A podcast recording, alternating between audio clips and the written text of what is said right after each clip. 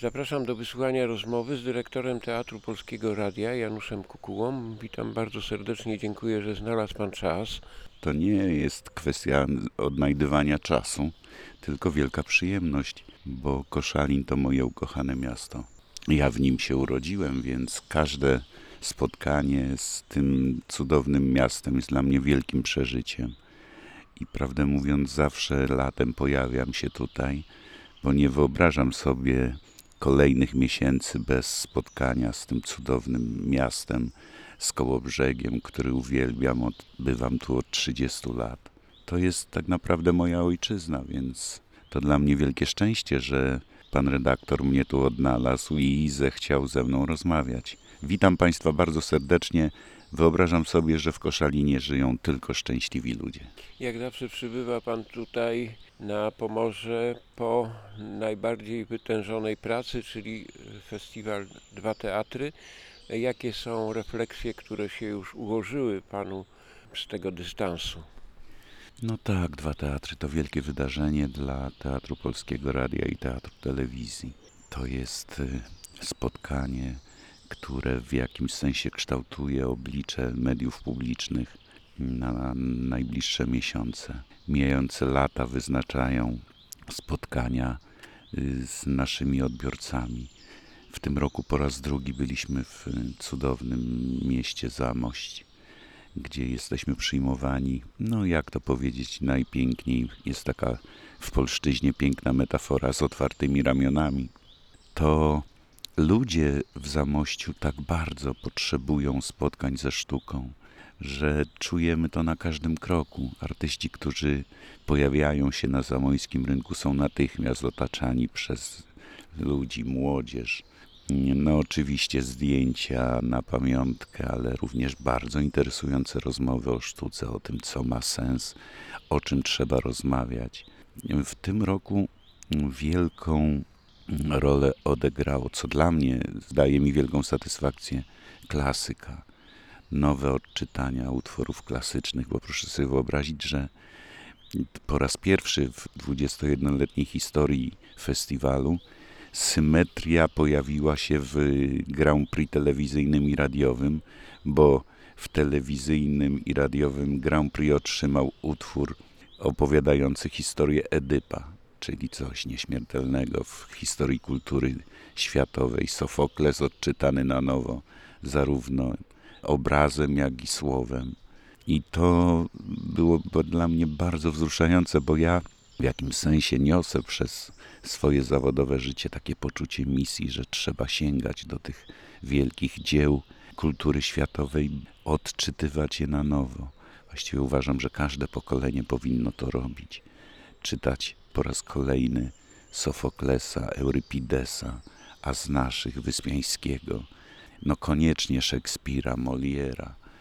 To że podążamy za takim marzeniem, by sztuka była w stanie opowiedzieć coś o, o współczesnym człowieku, o jego sposobie patrzenia na życie, o, no, trzeba to powiedzieć, jakiejś trudnej formie zagubienia, konieczności nazywania rzeczywistości od nowa. I to jest piękny wysiłek artystów, ale nie wolno zapominać o tym, co wydarzyło się już przed nami, bo tak naprawdę w kulturze greckiej państwo przecież doskonale to wiedzą. Były już wszystkie te opowieści, które my tylko przetwarzamy na swój sposób. I tak, tak będzie zawsze. Miną stulecia, a ludzie będą sięgać do Sofoklesa, Szekspira, wspomnianych tu przeze mnie wielkich, do Mickiewicza, Słowackiego, Norwida, bo, bo tam jesteśmy my w takiej najpiękniejszej formie. To już jest... Mm, pozbawione tamtych kontekstów historycznych, ale los człowieka pozostaje niezmienny. Ciągle tak samo kochamy, tak samo marzymy, do tego samego tęsknimy. I sztuka ocala to, co najpiękniejsze w losie człowieka. Zapisuje przecież to na zawsze. A rolą współczesności i to nie mówię o jakichś pokoleniowych zadaniach czy wielkich misyjnych wyprawach w nazywanie świata, tylko o doświadczeniu jednostki, bo, bo los jednostki zapisany jest w tamtych cudownych utworach. I to tak pięknie tegoroczny Festiwal Dwa Teatry mnie i innym uzmysłowił, że ja zresztą to wielokrotnie powtarzałem, żeby współczesny artysta nie wyważał otwartych drzwi, bo jak wiadomo, drzwi mogą być albo otwarte, albo zamknięte.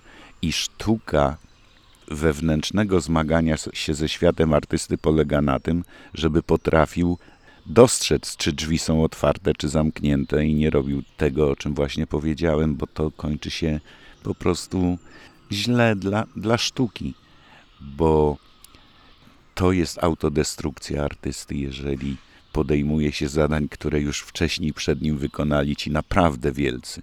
Te słowa pięknie brzmią tutaj w parku, ale mówię o tym parku, ponieważ 500 metrów dalej zgiełk, hałas. Rzeczywistość przyspiesza i coraz więcej gorszych dźwięków w przestrzeni publicznej, a pan wymaga ciszy. Jak pan obserwuje ten proces ewolucji polskiego hałasu, światowego hałasu i czy my usłyszymy, czy usłyszymy to, co mamy usłyszeć? No tak, to poruszył Pan wielki problem, bo cywilizacja XXI wieku, to tak to nazywam, to jest cywilizacja hałasu, otacza to nas z każdej strony i nie mówię tylko o dźwiękach, które nas bolą i atakują nasz zmysł, ale również o takim hałasie artystyczno-informacyjno-destrukcyjnym. Każdy człowiek potrzebuje ładu wewnętrznego. To możemy odnaleźć tylko w to też mówię w sensie metaforycznym, w ciszy, która jest w nas. I nigdy nie możemy pozwolić sobie, pozwolić, by ktoś nam tę ciszę zabrał, bo cisza to jest ojczyzna spokoju, ojczyzna myślenia, a z tym, no, wszyscy Państwo doskonale wiedzą, mamy kłopoty, bo proszę posłuchać świata.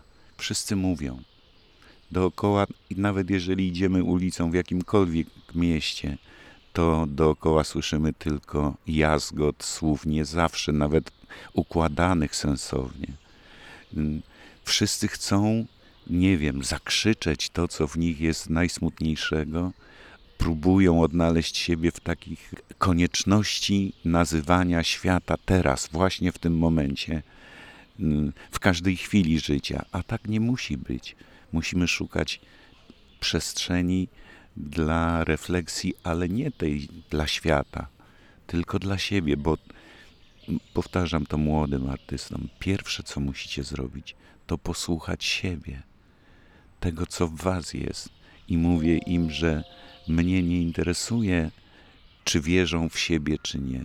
Mnie interesuje tylko jedno, czy wierzą w opowiadaną historię, bo bez tej wiary nie ma sensu wchodzić do studiów, nie ma sensu spotykać się z drugim człowiekiem, by zabierać mu właśnie i ciszę wewnętrzną, i czas, który jest potrzebny każdemu z nas, by mógł usłyszeć swoje kroki, nie innych, swoje, bo tylko w ten sposób można ocalić coś, co jest najpiękniejsze w naszym życiu czyli spotkanie ze sobą, poznaj samego siebie. To jest przecież ta dyrektywa, o której zapominamy. Chcemy poznawać innych, dowiadywać się, co dookoła się dzieje. To wszystko jest takie kompulsywne, rozedrgane, pełne emocji, niepotrzebnych zupełnie. Ład, spokój i cisza. Po to jest sztuka, by to Państwu dawać. I po to są dwa teatry. Tam również wszystko było przepojone taką głęboką troską o to, co się stanie ze światem. Przecież wiemy, jak, jak bardzo dookoła nas y, rodzi się wielkie zagrożenie no, dla samej istoty naszej egzystencji. Dotarliśmy do takiego momentu, gdzie musimy, każdy z nas musi postawić sobie pytanie, po co? Oczywiście to jest poza nami i nie, nie pobiegniemy wszyscy na wojnę w tej chwili ale w jakimś sensie musimy ją prowadzić. Czy chcemy tego, czy nie, bo ta wojna trwa i tylko takim wewnętrznym pięknem możemy przetrwać. Panie dyrektorze, nawiązał Pan y, w pierwszej części wypowiedzi do dramatu antycznego.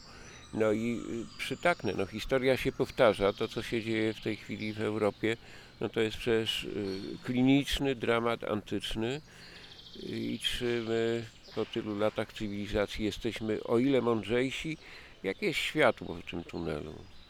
Światło w tunelu, tak, to piękna metafora. Wszyscy marzymy o tym świetle. Na razie na pewno jest za wieloma zakrętami. Że jest to, wierzę głęboko, że jest. Czy je dostrzeżemy, tego nie wiem. Czy ludzkość poradzi sobie z tym nieopisanym okrucieństwem i agresją? Mam bardzo dużo wątpliwości z tym związanych, ale jednak przecież każdego dnia, kiedy się budzimy, to próbujemy powiedzieć sobie, że właśnie dzisiaj to się zmieni, że, że uda nam się odnaleźć to, no tu musi paść to piękne słowo bezpieczeństwo. To by dzieci mogły spokojnie chodzić do szkoły, a my byśmy mogli słuchać Bacha, Mozarta, Chopina, czytać Norwida wieczorem, iść na spacer po koło brzegu i nie bać się, że coś tutaj nadleci i nam to wszystko zabierze. Więc każdą swoją twórczą chwilę poświęcam na to, by pomagać odnajdywać właśnie taką wiarę, że to światełko gdzieś tam istnieje i, i w końcu się nad nami pojawi. Może, może tak się stanie. Wstaję rano i wierzę, że właśnie ten dzień przyniesie przełom. Dzień mija, przełomu nie ma. Bomby spadają, ludzie giną. No ale sztuka przecież nie, nie pójdzie na wojnę. Zrobiliśmy taki cykl Współczesna dramaturgia Ukrainy i w Muzeum Arsenał w Zamościu, gdzie zgromadzono sprzęty wojskowe z czasów II wojny światowej w otoczeniu tych właśnie czołgów, armat, haubic. Słuchaliśmy dramaturgii ukraińskiej. Przyszło bardzo wielu młodych ludzi, którzy chcieli się po prostu dowiedzieć, o czym ci ukraińscy pisarze opowiadają. To był niezwykły wieczór, pełen naprawdę wielkich, wielkich, pięknych emocji, takiej wspólnoty. Przyszło też bardzo wielu Ukraińców, którzy akurat w Zamościu znaleźli schronienie, bo przecież Zamość jest blisko granicy. I to był jeden z najpiękniejszych momentów na tym festiwalu. Bardzo serdecznie dziękuję za rozmowę, za refleksję. Dyrektor Janusz Kukuła po festiwalu Dwa Teatry i chciałem jeszcze, zanim się pożegnamy, y, powiedzieć o Pana y, dziecku najmłodszym, czyli o Muzeum Polskiego Radia i o tej pięknej inicjatywie i wykorzystać to, by skierować tam uwagę naszych radiosłuchaczy. Bardzo proszę. Udało się dzięki pracy wspaniałych ludzi w Baranowie Sandomierskim stworzyć takie miejsce, no dla mnie jedno z najpiękniejszych w Polsce z wiadomych względów. Nazywa się to Muzeum Słów i Głosów, Muzeum Teatru Polskiego Radia, gdzie próbujemy zgromadzić wszystkie materialne przedmioty związane z Teatrem Polskiego Radia, przy czym o te materialne rzeczy, to Państwo się domyślają, jest trudno, bo my pojawiamy się w eterze i za chwilkę znikamy i zostajemy tylko w pamięci i w archiwach, ale dzięki burmistrzowi Baranowa Sandomierskiego, uroczego miasteczka niedaleko Sandomierza, gdzie znajduje się przepiękny zespół pałacowy, a tuż obok jest budynek dawnego zarządcy tego majątku i właśnie władze Baranowa oddały nam do dyspozycji tę piękną willę. Więc jeżeli Państwa drogi wakacyjne zawiodą Was w tamte strony Podkarpacia, to bardzo proszę zajrzyjcie do Baranowa, do Muzeum Słów i Głosów.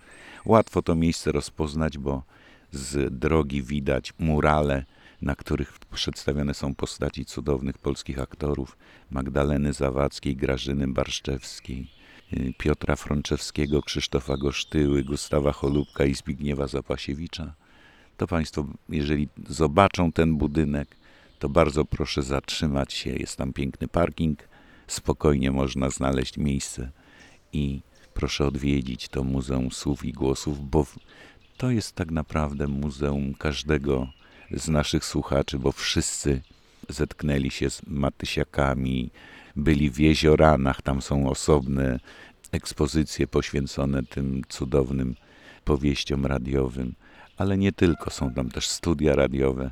Można to wszystko zobaczyć, porozmawiać, posłuchać i pomarzyć o lepszym świecie. Wróćmy na koniec jeszcze jednozdaniowo do Koszalina Pięknego, do Góry Chełmskiej. Jak ta młodość w Panu żyje, jak to jest ważne w tym, co Pan robi, tworzy w tej chwili. Ja czasami wyobrażam sobie, czy wydaje mi się, że z Koszalina nigdy nie wyjechałem i ciągle idę z ulicy Trauguta do przedszkola, które mieści się właśnie naprzeciwko rozgłośni Polskiego Radia Koszalińskiej.